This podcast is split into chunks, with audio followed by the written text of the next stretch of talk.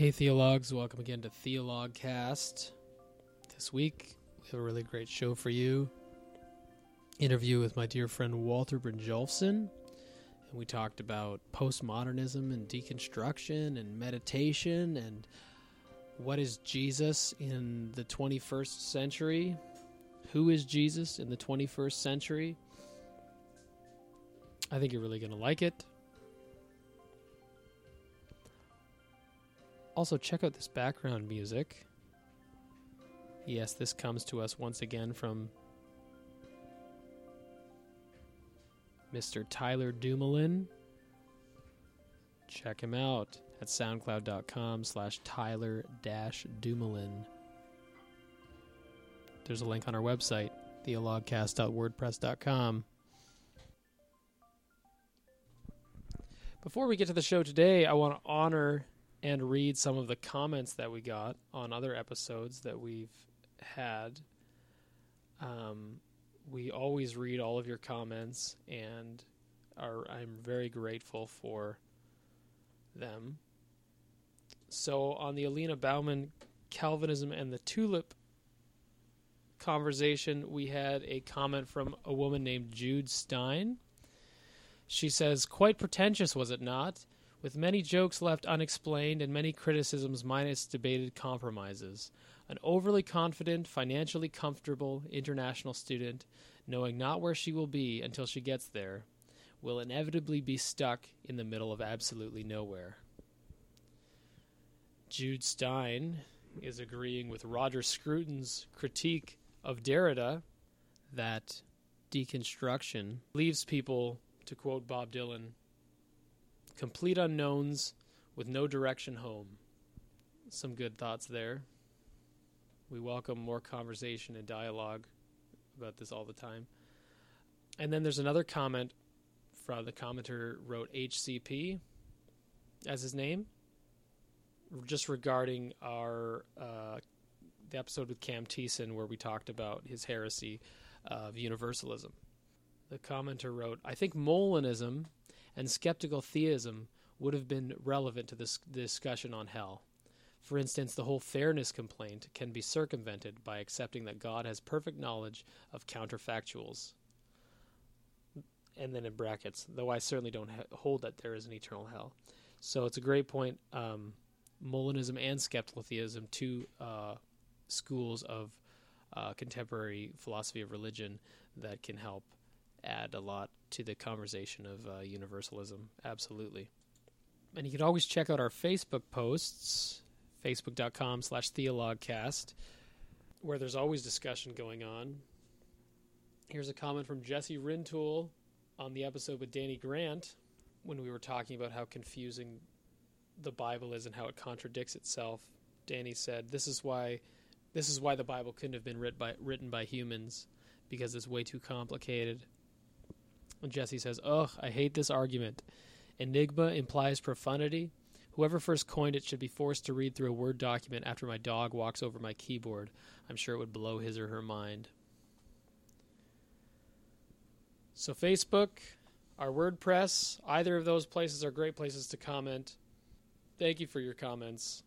We welcome more discussion all the time. Now, without further ado, Walter Brynjolfsson. So, hi everyone. I'm here with Walter Brynjolfsson. Thank Hey. you for your patience. but here's what I'm excited about. Um, we haven't chatted in like a week or two, Mm. and last time we talked, it was really awesome. So Oh yeah, was that in the park? Yeah. Summer Gardens. yeah, and so the exciting thing is, um, is that this is all you know not planned or rehearsed, or we'll just kind of we'll just kind of see where it goes, We'll just have a good old fashioned Eric and Walter conversation. and we're just gonna pretend the mics aren't here. Mm-hmm. I'm So, cool with that. Cool. Pretend we're at the Alibi Room and have a good flight of craft beer. In That's right. That's a good thing to imagine. Mm-hmm. Um, so we have a studio audience of Mhm. one in, in, in Rob Bell style. His name's Dave. He's my new roommate. Say hi, Dave. Mm. Hi, Dave. Um, So Dave Garapian. he'll be case. he'll be listening, and he'll be on a future episode. cool. So okay, so let's start actually. Before the who, who are you? Why are you here? Where are you going? We'll start with uh, your story my story about the week. What you discovered about yourself. A- about the week. Well, it was actually today that I discovered this. Mhm. It was very recent. You mean the the type of type? Yeah. Okay. So, um, I guess this happened vicariously through studying about other random psychological phenomenons, but um, I came across came came across the this thing called type trypophobia. Trypophobia is what it's called, um, and it's basically being like having a revulsion. I people say fear, but I wouldn't describe it as that. Having a revulsion at like the the the look of certain things, like clustered holes, like weird things with strange textures, and just being utterly repulsed by them. So, I ever since I was a kid, I was completely repulsed by certain things, certain textures. When I looked at them, like I just gagged, like I almost felt like I, I was gonna puke. Like just like certain things looked so awful to me, and this wasn't like dead animals or decaying skin, but I mean like just the texture of a sponge once freaked me out when I was Yeah. doing dishes in someone's apartment. Like, you know, just weird things like that. And I always thought I was a weirdo that I had this, but it turns out 16% of people have it, and it's called trypophobia. Yeah, and as you're talking, I figured out that I had that too. Specific, specific memories of like textures I've seen, or things seen under a magnifying glass Mm-hmm. that like look normal, but then you see them up close and you're just Ugh. horrified. Yeah. And so today I ended up on the subreddit for trypophobia for the community, and people post, uh, like, because it's Reddit, it's just lawlessness. People were posting all these photos that should trigger your trypophobia. And, like, I was so intrigued. I was so repulsed, but I couldn't look away. Yeah. So I'd click on an image, and it would be like um, the lotus flower seed. Uh, Something you'd think would just be this beautiful part of nature, but I looked at it and felt awfully repulsed. It was Yeah. so gross. It's just like this pod that has like these gross looking holes in it. And then the, the worst one, and the one that I'm still feeling the after effects from, was seeing a cluster of like a tick infestation on a dog's ear. So like imagine thousands of ticks clustered together in one tiny little spot, all in a dog's ear. And that just I still when I think about it now, I'm like, oh, like it's just so gross. So do yourself a favor at home. Um, don't ever, don't ever search on Google Don't go to Tick reddit.com infestation. slash r slash trypophobia. trypophobia. Don't go there. Don't go there right now. um, that's sweet. That's a good story to kick it off. Okay, so um, so that was my day. Yeah. Wow. Dang. Yeah, that's traumatizing. I'm sure it's gonna come back around. hmm I just have a feeling. Well, I'm happy it's labeled. So now that it's labeled, I understand what it is. I'm not just a weirdo. I can set it aside and recognize what it is, and just avoid looking at things that make me feel gross. Right. And you and, and you don't feel weird anymore. You don't feel you're like, oh, this is a normal fear to have or revulsion to. yeah, Sixteen percent and it's not as bad as what it was when I was a kid too. So, Yeah. but yeah, I'm just happy Yeah. that got figured out. Yeah, because it was a flashback for me, like to to think about that, to remember having that. Anyway, for our listeners, hmm who are you? Why are you here? And where are you going? See, it's been so long, I uh, almost forgot the main three questions. But these are these are the the you know core philosophical questions that have haunted people for years. We call them the simple questions. Answer them, get them out of the way, move on to the real stuff. So And I love it because you interview a lot of people who studied or took some philosophy classes, and that just irks them because that those questions, those are like the questions. yeah, totally. And- I totally want to answer it in like some douchey, like philosophical, arrogant way, and be like, "Well, I know that I am not an inanimate object, and, and I do know that I think, and therefore, you know, just quote Descartes." uh, I guess I'll do. I'll answer them practically at first. Yeah. So, my name is Walter Brynjolfsson. Um, uh, who am I? I'm a Canadian citizen, but I identify, um, I don't know, I guess as a Jesus follower primarily. Mm. Um, and yeah, that's pretty much it. Everything else I'm still figuring out. You know, yeah, life you is a process figuring out. You're a Jesus follower, but but beyond that, you're not sure. Yeah, and even Canadian, I'm like I don't I'm, I don't even like national identities really. I'm more of like a I don't see my like I my think- mom's from Argentina. My dad was a missionary. I, I was born in Africa. Like I I prefer to consider myself a world citizen, as cliche as that sounds. But I, yeah, I think I think be, being a patriotic Canadian is like just not giving a crap about your identity. You know, yeah, like- totally. or being- being, a Canadian is not caring that you're Canadian. yeah, being be, being being a, if you're a good Canadian, Yeah. you just hate patriotism. Yeah, like totally. that's that our patriotism is rolling our eyes when Americans go, "Yeah, 4th of July." and watching Bob and Doug McKenzie make fun of ourselves. Yeah, totally. totally. Our kind of patriotism is just like, yeah, patriotism, and that's Yeah. it's pat- patriotic to poo-poo patriotism. Yeah, totally. So yeah, that's that's who you are. Yeah. Christ Um, follower. white Anglo-Saxon male Protestant. A real wasp. I'm a real wasp. But that's but this is cool because I'm the most like I mean I'm I'm a white male, um, so it's like the most privileged. Yeah. Mr. Privileged. I'm like Mr. Privileged. I have nothing to fight for really. There's a, it's just everything's kind of handed to me. I'm reading Tony Jones's postmodern youth ministry right now. Oh, this book right here. Yes, this book right here. And so um, I've been going through it, and he's kind of touching on all those things, and I like that. It's it's very interesting and very important to at least have that conversation, whether you're like jumping aboard the postmodern bandwagon um, or not. You kind of have to do have to recognize um, your place in society and how that might impact your um, judgments or whatever. hmm What you've been handed, whether you consented or not. Yeah. Yeah, so that's who I am, I guess. Where I am physically located in Langley, British Columbia. I've been here pretty much my entire life. Um, right now we're in the basement suite. Yeah, This is the right now we're in the. from the suite. Oh yeah, is that what you call it? Just the suite? Actually, that's what we should call it. Hey, Dave, we should we should call the place the Suite. The Tall Timbers Suite. Yeah, I like that. Nestled That's in the, the woods of Langley. That's a bad joke. Someone was bound to say it. um, yeah, physically located in a suite in Langley. Yeah, And where am I going? you're not going to do location any more than or where you are. Oh, I guess I could say where I am in like a philosophical sense, like where I am ideologically and whatnot. Sure. Um, That's really briefly, I could say I'm still, you know, I know this is recorded, so it could potentially be risque, but I'm still. I, I think I'm realizing right now that I'm I'm kind of between deconstructivism, like deconstructing everything I knew and believed.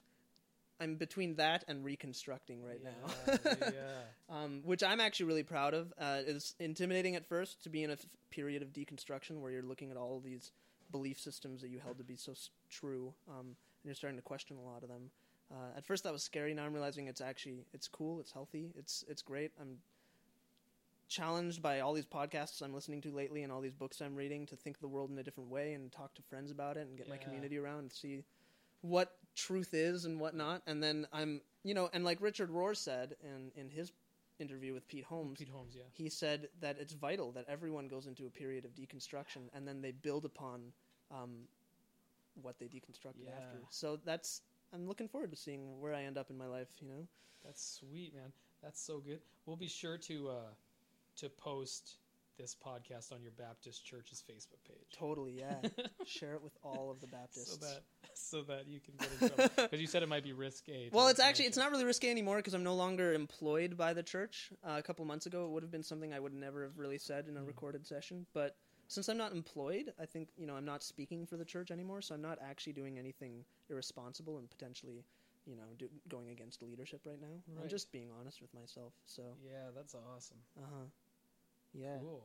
and um, Oh, and where are you going? Yeah. Which you, which you t- alluded to now. I guess so. Yeah, I'm going towards reconstructing everything. And towards Jesus. To well, honestly, You're yeah, it's funny. follower. Throughout this entire deconstruction, Jesus has always been on the crosshairs. He's always been crosshairs. On the sounds like I'm shooting. crosshairs. no, not on the crosshairs. He's always been in my He's always been line on the of sight.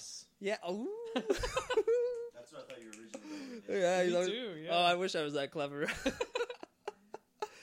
Oh man, Has he I like that Jesus on the crosshairs. Has he always been on the cross, or has he always been off the cross? Oh, for me, off the cross, he's resurrected, Okay. man. Like that's been a big part of my entire deconstruction. Is like, just I've been I guess we'll get into that more later, but a lot of praying and meditating and just like encountering Jesus in ways I've never felt before. Where I'm, yeah. and specifically his resurrection and the feeling the power and depth and beauty of that. Oh gosh. So it's like I'm deconstructing everything that is peripheral to the fact that Jesus is the center of my being. So Wow. I haven't gone to the point yet where And- I'm deconstructing him, and I don't think I ever will, because he's like he is the bedrock. Is it possible that Christ? I know this is sometimes uh, heresy, but but is it possible that that Christ is the is the impetus for deconstruction? You know, in Romans in Romans it says Christ is a stumbling block to the Mm. Jews, right? And so I think anyone who has that kind of like Pharisaic religion or or or just just has something that they just believe because it's convenient or whatever, like Christ is a stumbling block to that. Like Oh, totally. is- Like if you look at all those like radical Christians, like Shane Claiborne, for example, yeah, yeah. you know the type of people who took like the message of Jesus and really read it for what it is and decided to take exactly what he was saying seriously. Like that kind of does deconstruct a lot, Right. you know, because you're suddenly saying like, wait a second, like I should give my coat if someone. You know, like I don't know, like all those things Jesus said that are outlandish. You're like, wait a second, maybe I should Yeah. treat people with that kind of crazy love and trust. Yeah. And when you do that, it tends to, I don't know, maybe especially in the North American evangelical kind of paradigm, it tends to shift things away from kind of what it is now. The dogmatic sort of hmm um, Vote for built up. Republican. because we have all these great theological ways around all of Jesus's parables, you know, Mhm. like all these nice ways that we can interpret them to make us feel more comfortable or whatever. Um, Yep. you know, when he said to the rich young ruler, "Go sell everything you have and give it to the poor," uh, it's a specific, you know, thing for like one guy.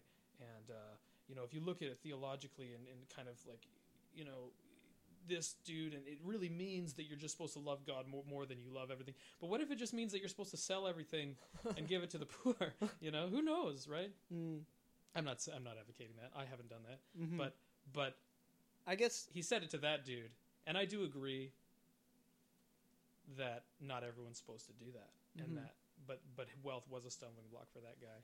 And how do you know it's not a stumbling block for you? Till you sell it all. yeah, well, I don't know. I, and and I guess what I mean also is just like the general message, like the overall message that Jesus seemed to have. It seems to conflict with things like like I don't know when when I saw that debate at Trinity Western where they had um uh what's his name Justin Lee is that his Yeah. name and uh, Yeah. I forget the other man's name, but there was a debate Yes. about um traditional versus like affirming gay marriage Mhm. um, in the Christian church. Yeah. And one of Justin Lee's main points was like, sure, if you take the Bible, um, if like it's almost like he he almost seemed to admit that you can't really have a biblical like a purely biblical interpretation that affirms gay marriage. But if you look at Jesus's overall like just his his the way he accepted people, the way he you know the way he loved people, the way he just conveyed himself and his general message. I, I don't know. He he seemed to say that he thinks that Jesus in today's context would be okay with it. I mean, that's always you know just like that's a danger in itself, putting him in another culture in another time. But I don't know. That's kind of where I am right now. It's like Jesus, not the the stuff around him right now yet. I've deconstructed, but I still have him at the forefront. so- Yeah, and and and I I would I would affirm that too. There's all sorts of different positions and peripheral issues that we can look at, but but at the core, you know, are you being transformed? And so this is r- really good because I think this episode is going to be about you know postmodernism, de- deconstruction, ism, and uh, and um, yeah, and and then possibly we'll talk about reconstruction. We already gave a pretty good uh, outline though of like, We haven't even said where I'm going yet. oh, I Have thought we? it was just towards. oh yeah, that was kind of yeah, yeah. I guess so. Yeah, But but yeah, no, that's right. okay, well that's a, but but that but yeah, that's Everything else is actually kind of boring anyway. So that's pretty much yeah. That that's it. Where I'm going is to Christ. There we go. But good. Okay, so I have a good question for you because this is something that that bothers me, or that that get people a, lot of times in the in the postmodern context we talk about um, deconstruction and and we we all have this sort of vague future that we're heading towards, right? And people say, oh no no, it's not about rules or about you know dogma or about theology. It's about Jesus. And then the the the criticism of that is always which Jesus, hmm Yeah, totally. right? So we could talk about that, which Jesus, if you want, yeah. because at the end of the day, there has to be some kind of because we've talked about deconstruction, but at the end of the day, there has to be some sort of direction. Mm-hmm. If you're heading in a vague direction that you call Jesus, which is like um, interchangeable with, say, um, uh, tax cuts and uh, and and affirming private property, Mhm. as it is for some people, then that's going to be different for the from the person who says it's just Jesus, and by that they mean like Marxist revolution or something like that, right? So Well, I love how you said we're going to talk about postmodernism too, because in a way, like my perspective is a bit subjectivist. Because yeah, like I'm gonna right now I'm not at a place where I feel I can say like the the, the idea of Jesus that I'm pursuing is the the Jesus for everyone. I don't know. It's it, it almost like it's like the personal experience of who yeah, the Jesus I've encountered in my life and what resonates as most truthful with me. And that would be the Jesus that comes across as the one who, almost without any fear or any mistrust, just goes out, you know, and just like meets people where they're at and, and spends time with those who are rejected by society and shows love that we couldn't have even fathomed to people like that. And the Jesus who was, you know, willing to actually die out of pure, unrefined love for other people. And then the Jesus who rose from the dead, conquering all like negative perceptions, all labels that we have on ourselves, all all these things to just be like an emblem of love. So like that's the Jesus that personally resonates Wow. with me, you know, and that's the one that I really and and I'll, yeah, you, you could go into more detail about what that exactly looks like. Um, yeah, and I'm sure we will. So, but but the biggest thing you, you're mentioning then is love, and and that's Mhm. and that's what Christ said was all, all the commandments kind of hang on is just love. Like if you're reading the Bible, the whole point of this whole thing is love, you know. yeah. So so if that's if that's your Jesus, I think you're you're doing pretty good. hmm And I also got really caught up recently on the whole idea of logos, because um, Okay. You know, Jesus is the Word made flesh, and so I looked into what, like, I just I, because I'm reading um Robert Pirsig's, Robert Pirsig? Yeah, Robert Pirsig's Zen in the Art of Motorcycle Maintenance, and I don't want to ruin the ending for Dave because he's still reading it, but at the end he talks about um logos and about the ancient Greek concept of what logos was, and then I looked into like I found some essays online of how that influenced the Gospel of John and the writer of John and what his idea of logos was when he wrote it. And and so if if logos is made flesh in Jesus we have to understand okay what did the author mean by logos? And so you know in the brief research I've done into that I'm just blown away by like you know the people who influenced the Gospel of John uh, the guy who wrote it um, were like people like a philosopher named Philo um, who came after Socrates. He was a Jewish Hellenistic philosopher who wrote a lot about logos. And then also before him there was Heraclitus who wrote a lot about logos. And the idea of logos being this like it's almost like taoism. It's like the tao. It's like it's hard to explain. It's like this idea that comes up almost all over the world in different religions but it's it's like the it's like this thing that exists out there that is excellence that's virtue that's like it's like the stuff that socrates was trying to point to i guess. Wow. and um but in like a in like an eastern kind of way so like in a in a way that's like almost it's the the is it is it like the um foundation of existence or something? yeah Like the Well, it's like Philo described it as the reason that prevails and, and like exists in everything. mm, Um, in in the sense that like the like just yeah the, the overarching I guess rationality, logic, reason that God implanted into the world. I guess I don't know, but there's Yeah. different def- des- descriptions of logos. So- but anyway, So you said s- s- you're getting into Christ. Uh, and this is really fun because I wrote my paper on this, my final paper for my final philosophy class about objectivity and subjectivity, and uh, so this is exciting for me. You said that that uh, um, you're you're not looking at it in an objective sense anymore. You're looking at it in a subjective, uh, like your faith is very subjective. It's personal experience with Christ, and that may be different for different people, right? mm-hmm, and and so and that and that's fascinating to me because this Tao, um, that that's I think what's going on when the word, the world, the reason, the objectivity uh, becomes flesh, becomes subjectivity, Yeah. becomes a person, Hmm. becomes something you can see and feel and touch. Like that's fascinating.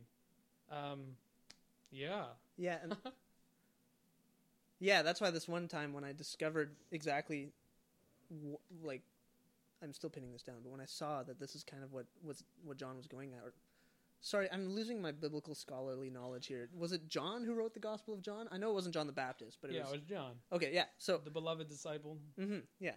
So John. Yeah. So now that I have a better understanding, I feel of what he meant by logos. It blows your mind because yeah, it's it's. When I just got so excited. It's one of those realizations that you hear all the time, but when you hear it like really and you really feel it, Yeah, it, yeah. it resonates in your soul. Yeah, But this idea that that like the the thing that God basically the thing the the telos, the thing we should strive for, like the good that exists out there, the thing Where that Socrates looked for, the thing that everyone looked for, the thing that the entire religion of Buddhism, you know, and, Yeah. and Taoism and Confucius talked about. yeah, yeah, like yeah. the thing that we all strive for was personified in Jesus for us. yeah, incarnated. Yeah. Incarnated, yeah. So it was just it's, it was a really powerful realization because I was. It's kind of easy in a way because then you're suddenly like, oh, I just have to look at Jesus to see the answers now. But it, you know, it's it's not though because it's like I don't know, it's just so powerful. You know, suddenly it's like- personified and it, it becomes personal, and you can delve into this relationship with that. So what is? Yeah, sorry, just yes to everything that you said. um, what what when you when you look to Jesus, and maybe this touches on you know practice of meditation and things we've talked about, Mhm. but when you talk about now, you know, I don't need. Uh, all I need now is Jesus, you know, because the everything, the, the the reason, the the whole world, um, maybe even in the new age sense, like the universe. Yeah, know, you could the- even the put it that way, universe yeah. is giving me a sign. The universe is is is incarnated as Christ. Um, and you said all I have to do is look to Christ. Um, what does that look like to look to Christ? What does that even mean to look to Christ? You know, does it like how do you how do you, how does one look to Christ? oh, right? Oh, yeah, I don't know. And that's a question. One of the reasons why I've been in this phase of deconstructivism is because I, you know, listening to podcasts like the liturgists has. It's not that they've influenced me necessarily, but I've read listening to it. I'm like, this is totally what I've always believed. Yeah, and it's, it's like, like oh, it's like I fell into what I've always believed, and um, but the the the stuff that I'm learning about, like just reanalyzing and looking at how how I interpret biblical authority in my life. So that those questions have been coming up, and Mhm. like with that, I start to think, well, and then how do I look at the stories of Jesus in the Gospels and and so who is Jesus and how do I follow? Like you're asking me, like how exactly? You know, it's it's it's made complicated now because it's like I'm still figuring out all these Yeah. things that were taken for granted before. Yeah. You know, I'm I'm going back to the basics. Yeah, and I'm sorry for asking you the biggest question in the world. Yeah. Um, um, for me right now, lately, it's been a whole lot of meditation, yeah. and um, uh, and actually, I've never read scripture as much as I have now, even though I don't take scripture as seriously anymore. it's really hard. But- it's, I mean, it's it's weird. But, yeah, so let's unpack that first before we dive into meditation because I want to hear about stories about meditation Okay. and your success with that. But first, let's let's unpack that that comment. I don't take the Bible seriously anymore because here's something that Townsend said, uh, who's a professor at Trinity Western, and that's that's really helpful. He says you don't read the Bible literally. You read the Bible seriously, and he dichotomizes Oh, those two things, right? So when you say I'm not taking it seriously anymore, you're saying you're not No, taking it literally anymore. yeah, that's what I mean. Yeah. Um, but you're ta- but you might be taking it more seriously than ever. yeah. Well, yeah. I, I'm like, hmm, yeah. I guess. Yeah. But let's un- let's unpack that. Like, what what is some what is a way you would have read a Bible the Bible before, and what's the way Okay. you read it but now? I can give you a classic example. I had this moment when I was sitting on the porch reading Ecclesiastes, and it was after I'd started to formulate potentially a new perspective on what the Bi- what role the Bible plays in my life as an authority, how authoritative it is, like whether it is a direct word of God and we need to like interpret it that way, or whether it's written primarily by humans who then, um, you know, who are over the years and throughout the scriptures, basically. Um, uh, influenced more and more by the Holy Spirit. Uh, like so, I'm like thinking about how do I interpret it. And I was reading Ecclesiastes this one time, and it was funny. I read this passage.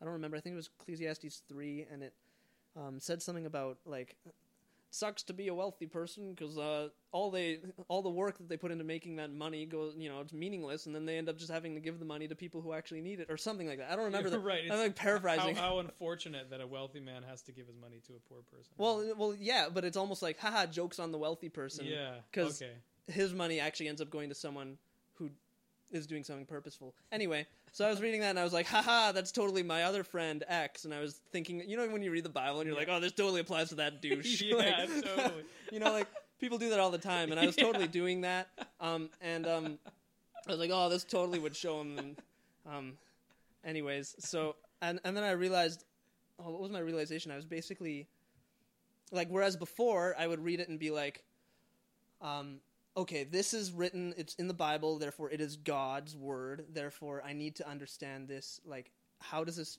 specifically apply to my life right now? Like, how have, how can I realign my life to what this is saying right now? But now, when you when you look at it differently, I, I was suddenly thinking like, wait a second, but maybe since this might be primarily just written by men, maybe I just need to see it as like this beautiful, wise thing that was written that has it's seeped with wisdom, but isn't this like puppeteering kind of authoritative um, word that I have to follow because it's directly from God. Right. So suddenly I'm like caught in this tension where I'm like, oh, I don't know if this is, if this is, um, yeah, like, like basically the way you interpret it suddenly changes. You're like, do I have to wrestle with this more now? And you're like, yeah, I do because it's written by people. So now I have to figure out, and it becomes more subjective then because it's not like this objective, the word of Yeah. God. It's like, okay, humans wrote this back then. Um, and it's wise, it's amazing, and like, do I have to wrestle with it and see if it Yeah. applies to my own It's like- life? like the artwork of God or something, you know, where you're like, what does that mean? And what's this theme? And is there symbolism? And, mm-hmm. you know, like, and you're drawing out things based on your own experience. And mm-hmm. wow. Yeah, that's a cool. that's it's like whereas before I'd think of it as like the judge of God, as like someone like lording over rules the, over the me. manuscript. and I'm the, I'm uh, speaking as though in, in a very negative way, but I never perceived it negatively before, and I don't think of it as bad to interpret the Bible that way. I think that's a beautiful thing. But um, but yeah, now I'm suddenly like wrestling with it. Like anything I read now, I'm like, okay, since I believe this is, or I'm starting to think it's primarily written by humans. Now I have to think, okay, how does this apply to my life? You know, what do I keep? What do I reject? And that's where it becomes very, you know, people would Yeah. say, oh, you're going to follow. It's That's a slippery slope Yeah. straight into the hedonism. Bible. You look at the Bible, and in in that way, you can just sort of take what you like and leave what you don't like, and it just Mhm. becomes you God in your image or whatever. Yeah, but you know, so far that hasn't been the case for me. Like I, I still revere it as an extremely wise work, and it's amazing how pretty much all of at least New Testament like Christian moral guidelines I find are so wise and so true. Like there's so much truth in a lot of the guidelines. Like I think a lot of people, if they start to reinterpret the Bible this way, so that they see it as primarily human written, um, they start to think, well, then I'll just have premarital sex because you know, Yeah. whatever. Then you know, I don't have to worry about those rules. And yeah, but I'm yes, I can masturbate. Yes. yeah, totally, right? but then you can think about it as like, wait a second, but there's still a lot of wisdom here. Like, wait, okay, maybe there's, a, and then you. So basically, like, I'm still, I'm gonna hold strong to the idea that I should wait until marriage, and not because now it's not because there's a rule that I'm following by by force, but it's because I'm choosing out of my own. Like, I'm like, wow, this is a really good idea, and I'm and I'm.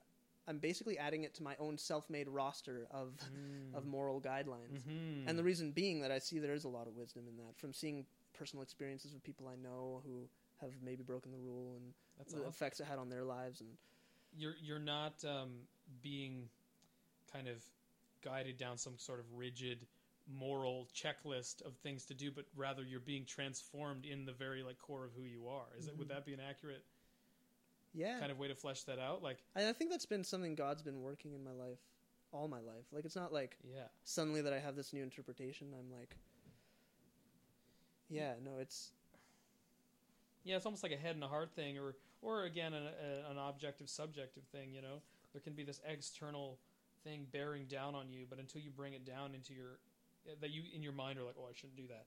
But but if if you can read the Bible in a kind of the way you're reading it, it sounds to me like it's actually affecting a transformation in you, and you're saying, wait, I'm not to you know objectify women or hurt this person, another person, not because God will be angry or there's some kind of rigid mhm, limitations, but because like why would I want to do that? yeah, And somehow the Bible is influencing. Yeah, totally. Yeah. It's like, yeah, yeah, in a lot of ways, and it's part of the reason that I was. One thing that motivated me in this was I heard this quote from Science Mike, who's you know in the podcast that I'm listening guy, to. yeah. Yeah, um, he he made this quote that he he found in a research journal somewhere that um, uh, atheists tend to have they hold to their moral guidelines more than evangelical Christians in North America, um, and the reason why and fun, first of all, it co- goes counter to everything I was told as a kid because I always assumed, oh, if you don't follow the Bible's moral guidelines, you'll fall straight into hedonism. You know, like that's what you're told basically. right. It's like this That's fear right. mongering from your Yeah. upbringing. Um, Stop But- reading the Bible for one night. You become a murderer. yeah, yeah, but um, atheists tend Which to hold. true. Oh, totally. Yeah, I've killed six people by now. It's... I stopped reading the Bible. yeah. I- One night, one night, stopped reading it. Ah. So many dead people. No, anyway, um, um, I think that's so funny. it's just I'm just picturing you put the Bible down and the next morning there's bodies everywhere. and you're like, what have I done? you wake up with a hangover and you're a stupor. It's just the evangelical Yeah. nightmare. Out. Yeah. totally. Uh, Um, oh yeah, so I was gonna say that um, atheists hold to their moral guidelines more because they've personally owned their moral guidelines.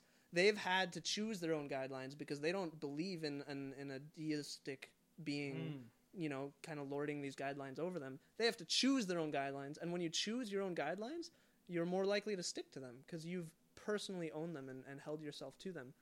Um, and a lot of people, like, I mean, before I would have said, "Oh, I'm choosing these guidelines because I'm choosing to follow Scripture as literal," and um, but really, I wasn't like deep in my heart, like, I'm gonna follow this because it's just, I don't know, you know what I mean? So, yeah, uh, 100%. so in a way, what's going on now is now I'm, it's becoming more personal, um, in, in a way, and we'll Yeah. see. I don't know. It's all still a journey.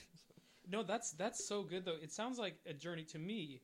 It sounds an awful lot like a journey towards adulthood, right? Mm, like a, when you have a child, the child needs to know the limits and the rules and the um, the boundaries and what's right and what's wrong. And if they don't, if they do something wrong, they need to have their hand slapped so they don't do it again, right? Yeah, yeah, Um, but as that child matures, you you sort of the parent sort of backs up and la- allows the child to uh, make decisions for himself and to go to that party and you know experiment and, and, and slowly so that they can decide for themselves. It sounds an Mhm. awful lot like that. Well, I love it because now suddenly I'm like personally feeling it out and finding out what brings me to my sense of shalom or like Right. you know peacefulness. You know, like Wow. if I if I drink a lot one night, I just don't feel good Yeah. the next day. You know, and I don't feel good as a person. Yeah. Like, and if I never do exercise, I don't feel good. Like if I, like you know those all those. You know, it's not like I'm going to slip into hedonism because I, I straight up know what makes me feel good. And now I'm realizing, like, I love, like, I pray more and I read more of the Bible now than I ever did before because I'm realizing that I, I really want to because it actually makes me feel good and it's yeah. and it seems right and it really makes me feel like I'm connecting more with God and it's not something that I'm just doing out of necessity because of some universal law that that I see as like um oh yeah and that's not to say there is no universal law it's just to say that I'm making it my own personal um, Whoa, dude, the Tao is becoming flesh in you. yeah but now, now the Right? biggest fear in all this the biggest fear is pride I think mm. it's very easy to slip into pride with this and I Dude, and I'm I'm that's the biggest concern I have in this. So I try to pray about that as much as I can too, because I you know you see that all the time with like existentialist philosophers and stuff. Is you know people who decide to own and build their own moral guidelines, and then they Uh-huh. get all stuck up and they're like, ah, yeah, I figured it out for my own. Look at you, you're still like, you know, watching the TV and vulgar many. yeah, the vulgar masses. You know, every philosopher seems to talk that way. It's like, you know, I'm above the vulgar masses, and which we are. I got a minor in philosophy, so I'm actually better than a business major. yeah. Hiding the fact that I'm actually a business major. Um, Yeah, yeah. but yeah, that's, a the really that's good the concern. and Is, pride and and and and also I, I yeah I want to because I said you know there's something about like that the Tao the word being made flesh and then in you like this external law being made flesh being coming incarnated inside of you that's really fascinating but that's again along with Mhm. your statement about pride is not to say that you're Jesus but rather that Jesus lives in you and is Mhm. transforming and conforming him conforming you to himself hmm yeah, right? which is really cool because, yeah, yeah, no, that's rad. hmm well done yeah, and the like, there's always the possibility that I'm not gonna like I'm gonna like that's the thing with meditation that I think is sketchy. There is the the danger with meditation is that it becomes a self gratifying thing. I think, and that's a lot of what it is with New Age spiritualists. Is yes they don't meditate to do something towards and you know to serve something external like God, they meditate to expect to be served through meditation. And I think that's as soon as you get into this deconstructivism like I'm in right now, I'm I'm weary of that because I don't want to allow it to become like okay, well I'm going to meditate because it feels good and it serves me. I, I still do believe in a God and I still do believe in in a risen Savior. So I, it's like how can I serve Him in my meditation and how can I make it so that I conform more and more to Him? So yeah, Yeah. that's the hope is that I conform myself more and more to this Tao, to Jesus, to the Logos that Yeah. became flesh. You know, Yeah, like I don't even know anything about Taoism. I haven't even read uh, that book. What is it, Tao? I don't know. There you go. Oh, um, Yes. So good meditation. yeah. Um, Ooh, yeah. and this is really cool. I I I I like what you're saying. It's it's like there's two ways to meditate, you know, and the one is the one is you know to, to puff yourself up, and the other is to kind of kind of submit towards towards God. And the thing is, it's so challenging because, like, once you really get into meditating, it's a very pleasurable thing. Like, it's Yeah. something you actually really it, Yeah. it feels good. It relaxes you. It helps you stabilize yourself in the day. So it's it's it's even if you're doing it to serve God, it's so pleasing to yourself Yeah. that you're like, wait, I'm here to serve you, God, but this is so enjoyable. Yeah, You know, so it's like Where it's, he's like the reason for our existence, you know. So we're Yeah. like connecting to. Well, and it's the same as like going to an evangelical like Baptist church service and worshiping at a church service where you know it's constantly you have to be in that tension where you're thinking, okay, am I doing this because it Right. feels good or am I doing it because I actually want to enter into Yeah. a space of like true and proper worship towards our God. Right. So it's like meditation, oh my goodness. I could go on and on about man, it like you know that those feelings when you're in a really good worship service and you feel this like connection with God, it's like Yeah. Pentecostal charismatic all Yeah. around you or something. yeah, yeah. You know, and you It just, gets feel so good. The, the, the environment feels holy. Yeah, like that happens in meditation when you get really into it. Yeah. And so you get In into room, you know the feelings, the Jesus tingles. they happen, man. So it's like, you know, oh, yeah. And it, it comes, yeah, because you're connecting with. I actually, oh, the coolest thing is I discovered like it was a week ago. So lately, I, I mean, when I really started trying to do meditation, I still only did it once or twice a, a week Mhm. because it's, you know, it seems like you know it's hard to motivate yourself to do it. It Mhm. seems like a waste of time. Um, And but what sort of is your method? What do you kind of like? Uh, I've developed my own. Well, actually, I, I really got into meditation because I read a book called How God Changes Your Brain, Yeah. uh, recommended to me by the podcast, The Liturgists, um, and or Science Mike. Ask Science Mike. Anyway, so the book is amazing. I'm reading through and it's talking all about how meditation and prayer and spirituality pr- affects your brain. Um, and one of the things he talks about is, well, he goes on all sorts of rants about how it's amazing meditation. Like he's he like the the, the scholars who wrote this are scientists. They're like they have medical they're MDs and they've they've proven basically through research that meditating is an extremely good thing to do for your brain. Yeah. Um, but one of the things they, they go into like different techniques and they they recommend different prayer and meditation techniques. So I've kind of tried those, but I've I've almost created my own personal style of meditation. I like Um, this. Forget the Ignatian spiritual exercises. I Oh, I wanna get into that eventually, too, though. Exercises. Yeah, by no means follow me as Give like me- a guru. give give it to me, man. Uh, okay, well, basically, what I've been doing lately, and I've been doing this now every night for the last like three weeks, Wow. and it's been amazing. Is um, I I start I'm going through the Book of John right now, so I'll read a segment, usually like maybe half a chapter, depending on what I'm feeling, whether I need to read more or not, and then I just I take the gist of the message from that Uh-huh. that section, Uh huh. um, and I I just I, I basically let that soak in, and Yeah, then yeah. so after I've read it and contemplated it a little bit, I then set my timer for ten or fifteen minutes, and some nights I've done up to twenty, and then I just I just like straight up meditate like meditation style where you try to completely empty your mind, Uh-huh. but you like what I do is I touch my fingers with my thumb, and I usually say f- like things repeatedly repeatingly. yeah. Um, so like once I did, he has risen, he has risen, and So that's for each really syllable, you touch a different finger to Yeah. your thumb. Exactly, and that's been proven. That's an old meditation technique. It's been proven. Oh, the research on this is amazing. That just doing that alone is. Uh, I, I'm not going to get into the science of it all because I don't know a whole lot of it, but Yeah, it, but, it's but it's very good for. Science Mike and the liturgists. Or read this book, How God Changes Your Oh, Brain. there the way it go. talks about the like it, it helps you with focus. It helps you with improving your mind's capacity to retain memories, and and it's you know just having that like repetitive thing happen really removes stress in your life. It's weird. It, meditation is just this trippy thing that I don't even know how to begin explaining. It's like spiritual experiences you can't really describe them Yeah. with language. But so my technique is yeah, read the Bible a bit, then I go into ten or fifteen minutes of like really trying to clear my mind and like being mindful of my breathing and um so like recently I read the passage I, I struggle with motivation and being hardworking at my Yeah. job because I find my job very tedious sometimes. Yeah. So I'm trying to be more motivated. So some of my focus in meditation has been on being motivated. And I read in the scripture recently where Jesus said in John four, he's like, um, I think he healed someone on the on the Sabbath. I think that was the situation. And um, uh, the the Pharisees said, "What are you doing working on the Sabbath?" And he's like, "I don't rest any day because just like no." He's like, "My Father never rests, and therefore I won't either." Um, so that was like you know, uh, first of all, I thought that was crazy because he's he's saying that God never rests, but God explicitly rests in Genesis on the Sabbath, right? Ah, that's so that's so why I was true. confused. I was like, wait a second. So I'm going to talk to my dad, who knows a lot about the Bible, about that. That's another topic in itself. Like, wait, but God does rest. What is is Jesus defying the Old Jesus Testament? wrong. No, or maybe he's showing like, yeah, Old Testament. No, I'm not going to get into that. That's going to make all sorts of biblical scholars upset. totally. I I really don't know what Jesus is saying. I need to look into it more. But anyway, I was meditating on this idea of like work hard because God doesn't, you know, God. I mean, I don't.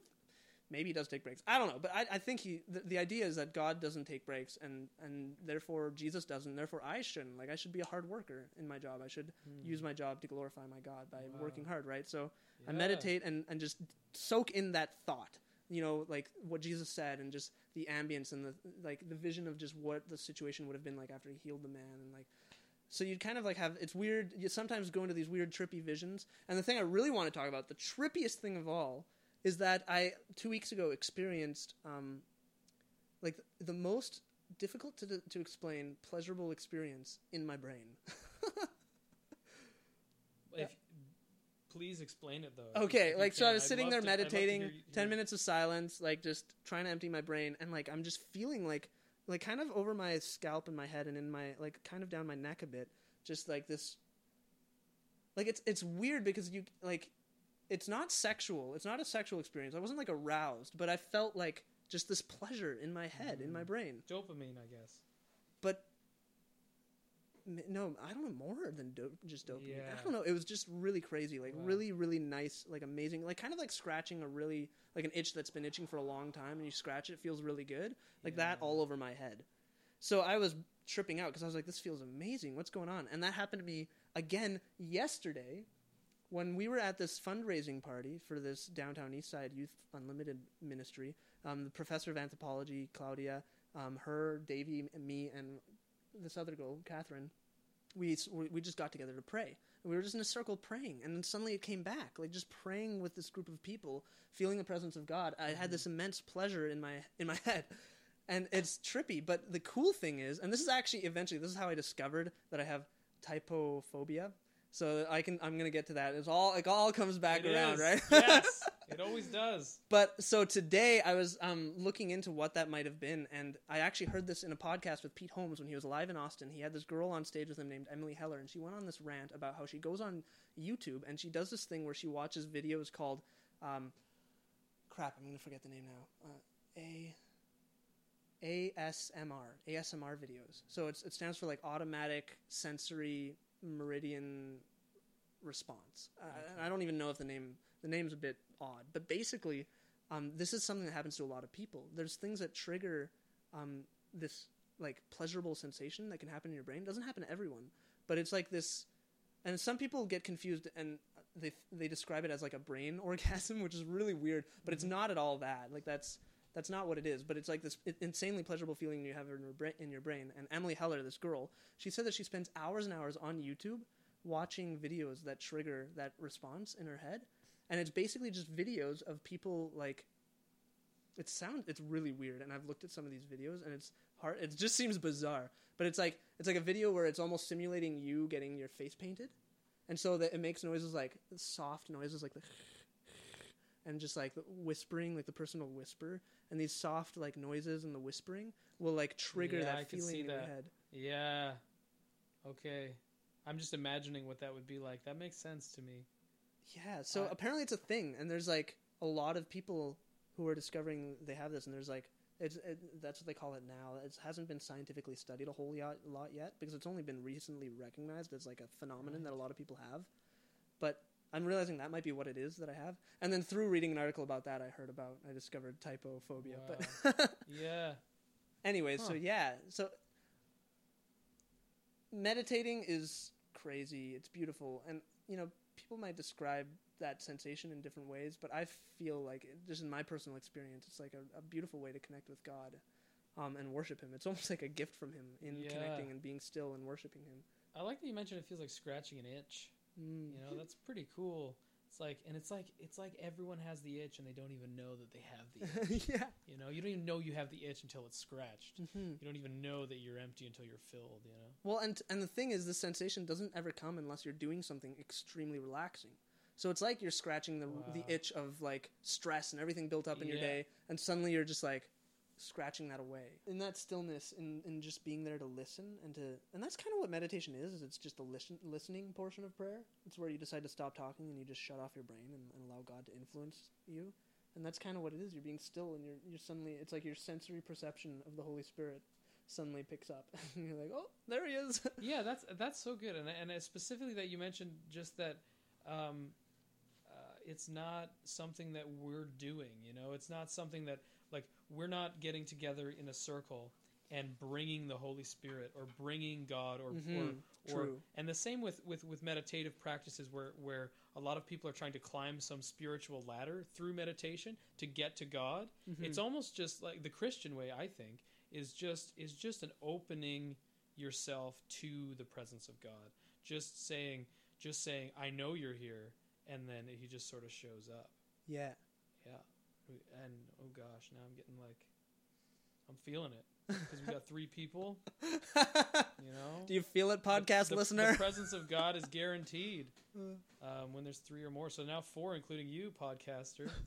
You li- are you listening with a friend? Now there's five of us. oh, But but um, but yeah, God's God's here, and He's always here, always. That's actually kind of mind blowing. You know, like I played Grand Theft Auto today for eight hours, and the Holy Spirit was there the whole time.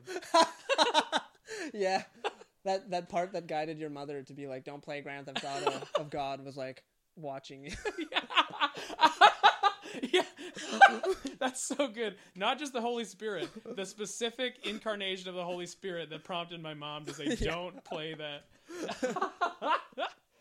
oh, that's so great. But but again, to subjectivity, you know, I don't. I definitely don't feel like when I was younger, I used to feel guilty, but I, I think it's actually got a really great storyline. I, I really enjoy it.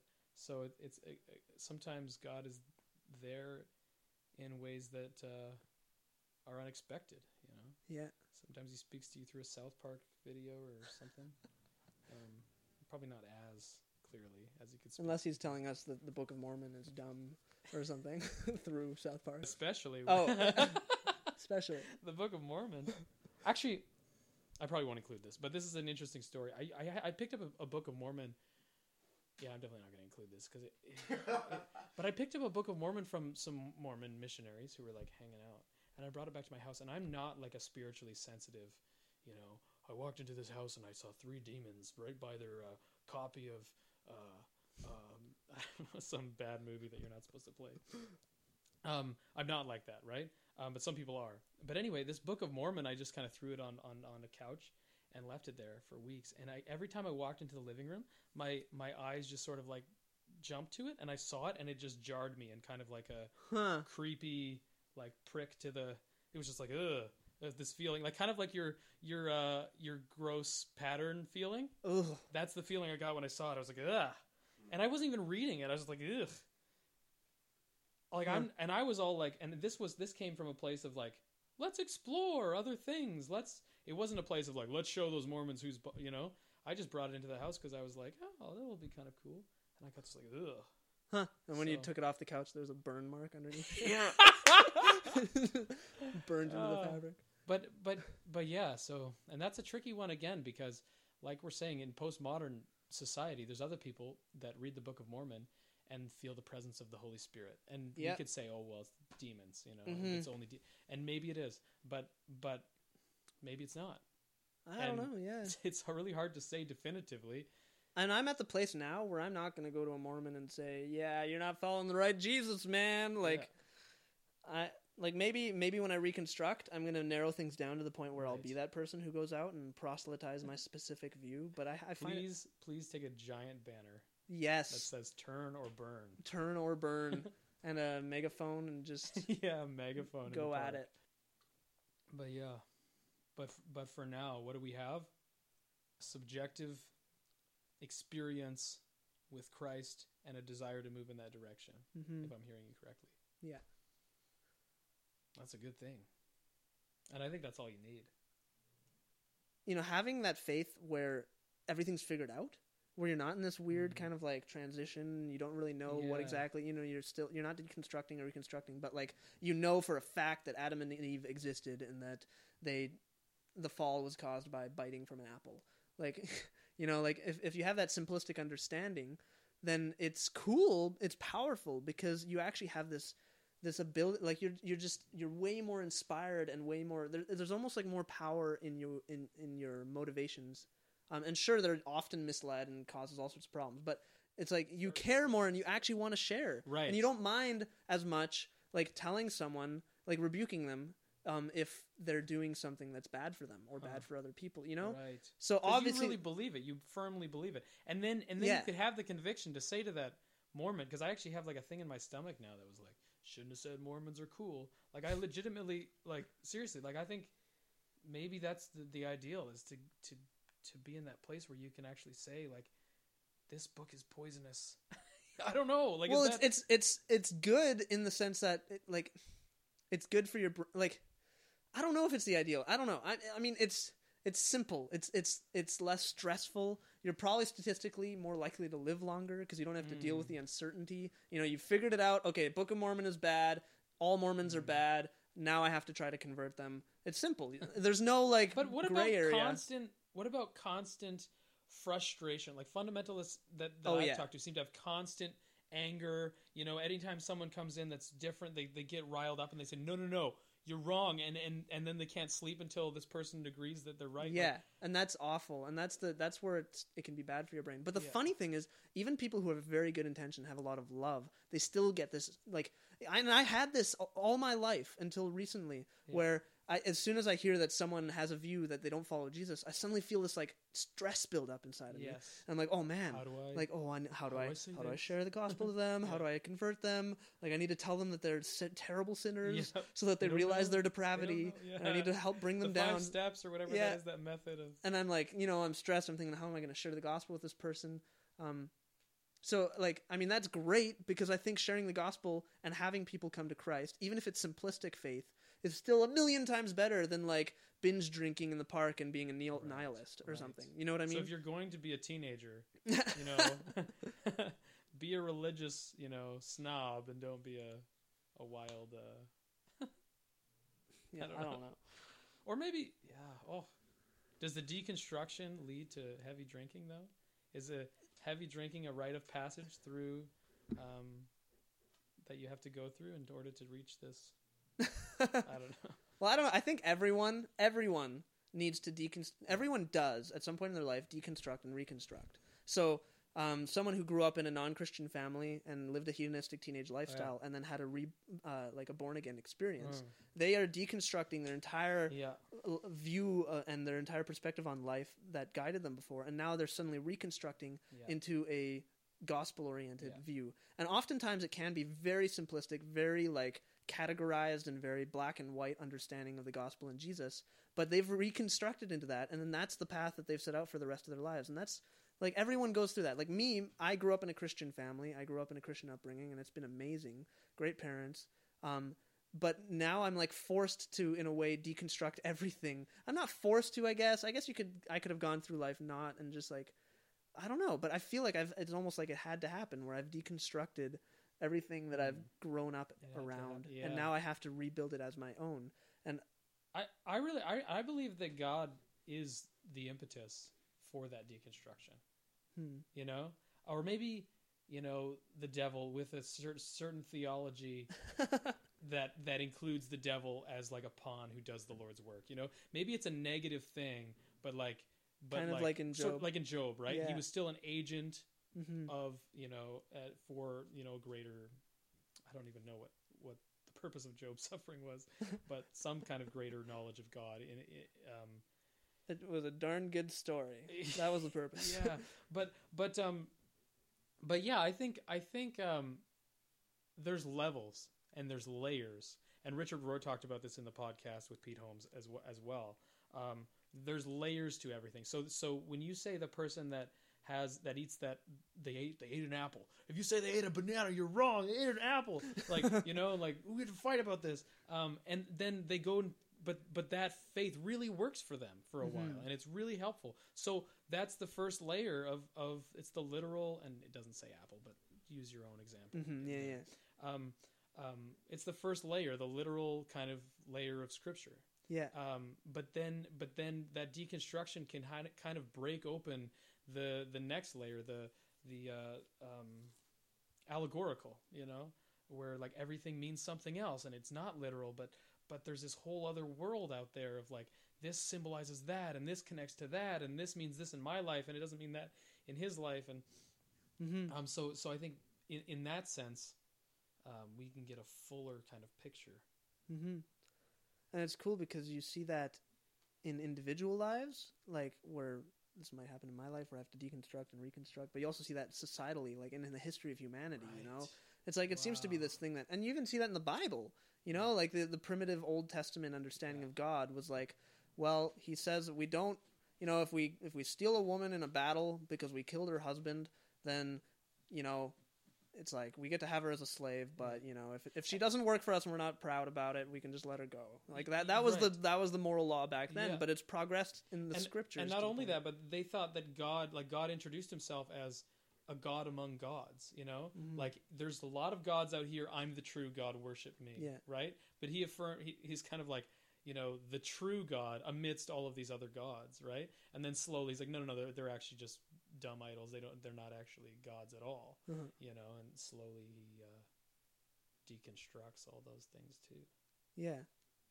Yeah, so it's I mean, I guess this is where my inner progressivist kind of comes out and reveals itself, right. but I don't know. I see like you look at like back in the 100 years war, the, the war between Catholics and Protestants where they'd killed e- people killed each other over whether or not Jesus was literally in the bread or not, you know? Yeah. and then and then you know luckily society has gone to the point where we're not doing that anymore and i and that happens in Just, like, individual writing lives Mean blog posts about each other. yeah yeah Passive aggressive. Yeah. passive aggressive catholic blog posts and protestant yeah, blog Protestant posts blogs, yeah. yeah yeah But we're heading, we're heading somewhere.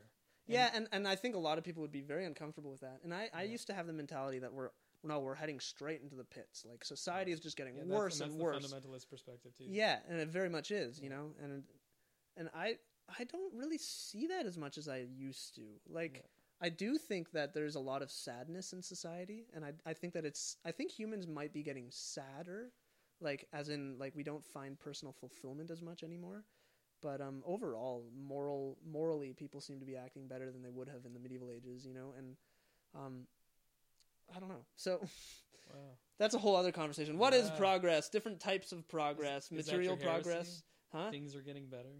Yeah, I, I like that. That's a good segue because I really didn't know what to say my my heresy was. Okay. It seems like all my heresies have been stated already in this, in this series. yeah, no, this has Uh, been amazing though, and there's so much stuff in here that that we mentioned that you know is pretty, But- um, questionable and and and and um, potentially what inflammatory or what is the word controversial? Oh yeah, controversial. Yeah. The thing is though, I mean, saying that society is going to progress and that we're not actually, you know, deprogressing, degressing, Degre- re- regressing. regressing. Yeah. Yeah, yeah, that's that's actually not uh, heresy really because it depends what what church you come from. Like the social gospel, which was taught in like well, very popular in like the 1920s and Yeah. before that in the Depression era, Right. was very much a gospel. It was before like um, dispensationalism really took hold, but it was the idea, you know, that through Christ and through the church, society will continue to progress until the kingdom of God is fully at hand on earth Yeah. and that's kind of actually right. what I believe. So it's it's not really a heresy. It's just a different look at you know end times theology and stuff like that. Like I don't think it's going to get worse and worse till it's absolute chaos and then God has to intervene. Some I think I, dragon comes from the sky and there's like seven years and the sky goes black and half the people go up to the earth and there's a big battle and yeah, and we the have to support the state of Israel Yeah, so that exactly. they, take the, their the original Jerusalem borders. Yeah, back up. kick out those Palestinians. Why? That's so. That's so wonderful though, because it's you get certainty with that. You know, you get the comfort. That things will progress. No, no, no. It, the the the crazy. Sorry, the, the, the dispensational the caricature that yeah. we made is not ac- uh, very accurate, but um, that one is fun because there's certainty there. You- Oh, yeah. know, you're and it's great. You don't sometimes, actually. sometimes you even know like roughly the amount of years till it happens. Oh, for sure. That's the thing. It's so easy. right? It's so good because it's like you don't have the stress or anxiety of like, well, I don't know when it's happening. It's comfortable. Yeah. Yeah. but but things are getting better, and that's and that and that's that's your heresy. I guess so. Is that I don't see the pro like the scientific progress. Um, just the fact that you look at a a country that's this might sound Eurocentric, but you look at something like the, the people of Sweden, and and you compare them to like maybe another third world country. Not to say that there's one culture is better than another, or that one people group or ethnicity is better than another, but it's just that there seems to have been more societal progress in countries like Sweden um, to the point where like there's it, it just seems to be more compassion generally within the society there seems to be more love and and care for those who Mm. are in need and like looking out for each other al- almost as like you know it's just ingrained in the psyche of the people in Yeah. that society whereas like when my parents were missionaries in africa um, in equatorial guinea Yeah, um, state of nature. if I'm going to choose any country to pick on, at least you know it's tiny, no one's heard of it, Equatorial Guinea. But like, it's just it, corruption was rampant, and like nothing could get done. No, not even infrastructure could get built because there's like constant, you know, selfishness everywhere and greed, and like no one re- like. I mean, there. That being said, the sense of family and the you know, there's so many Right. amazing Yeah. traits that African that Equatorial Guinean what culture has. what takes a country from that third world, every man for himself, kind of uh, run by? What takes it from that to a Western? Oh, you know, lovely. This what is, this is going to be some like the most annoying simplistic answer, but I totally think it's Jesus. In the sense that like um I think Christianity played I think because of Christianity, Right. you know. I think Right. in the sense, you know, that the like Jesus is progressing humanity Yeah. through the church because if like you look at the influence that like Christianity is you can't deny that uh, you know, the effect that Christianity has had on on western society on on developing rule of law you know and all the philosophers like I mean yeah I it's just it just seems beautiful to me to see how um this this understanding of compassion and caring for others and, Mm, and even love, deciding you to mentioned. separate church and state originally that was a religious movement Totally. you know like and, well, and the progress was of the science, Anabaptists and the project project pro, progress of science too was a very Christian thing, and first hospitals were the first universities like Harvard Yep. that was Christian Oxford that was Yep. Christian you know like I, I again like uh, this is yeah. There's all all sorts of critiques we could say. yeah all know. sorts but that's they were they were really Christians. They just had to be Christian because everyone in that time Mhm. was Christian would kill them if they didn't believe. But yeah in that sense I wish I could be a proselytizer because I think that if if people were came came to know Jesus personally even if it was a very simplistic faith Yeah. if if more and more people came come to know Jesus then they their lives turn around and then they Yes. influence through ripple effect their generations after them and then then through that people become more compassionate and they choose to love more and then eventually it builds a society where like now we're pretty much spiritually empty like you look at places like France Mm. it built the society of France where now they're spiritually empty unfortunately which is terrible um, but they have a society that actually does really care for people and I don't know I think that maybe even France would progress to the point where they start to find God through spirituality um, I don't know probably Wow. that sounds really universalistic because I don't know if they would ever be Christian. I don't know. who who knows, man? The, these are the tough questions when it, I guess when it gets to that point where you're saying, um, you know, does God is God still progressing a society that doesn't acknowledge God? Um, Hmm. Well, yeah, yeah. I don't know. Who knows? That's the But- thing. We have material and scientific progress, but not a whole lot of spiritual progress. Like North America And seems to be getting yeah. less and less spiritual. We have a new iPhone every six months. yeah, but and we have no have new, uh, uh, you know, way to have a better family or Mhm. no uh, tools to, with which to stop being addicted to your iPhone. Yeah. So I don't know. Um, but I, I do. That's that's actually that might be my heresy. I guess is that I, I I'm hopeful in the fact that I do believe that even if, even if it's not orthodox traditional Christianity, I do think that society will progress spiritually. I think that people will feel this spiritual hunger, and Yeah. they're gonna they're gonna search for it more. And I think they're gonna find. I mean, I don't know. It could end up that they end up new agey, but I think that I think people will find Christ in, in some way or another, and they will share Him because that's that's true yeah, spiritual fulfillment. Because that's Yeah, and and you know, there's new agey, but there's also like, if someone has a legitimate, this is something my mom told me to actually, which really kind of surprised me. The question at their coffee break, which is like a women's group, um, at the church, um, was, can people find peace without God? Right? Mm-hmm. and and they were wrestling with it and like well i have a buddhist friend who's like really peaceful and, and giving you know and his new age philosophies and, and, and ideas that waken you up to to stuff. And and my mom's answer was um, the question is this that's the same question as can people breathe without god right? Like can can you can you breathe without god? Well the answer to that is no you can't. Um, can can you breathe without acknowledging it's God who gives you breath?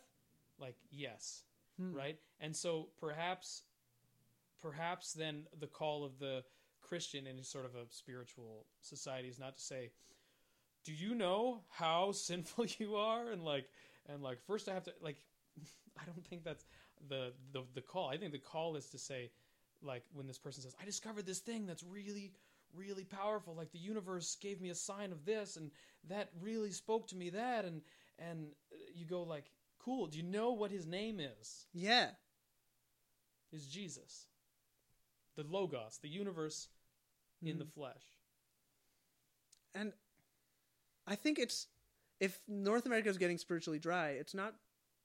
It's because Chris, the church has almost been taking the wrong approach in some ways. Because I mean, I see what Rob Bell is doing right now, and the way he's affecting people's lives in the secular world Mm. through engaging and, and going on stage with like comedians who tend to be crass and stuff like that.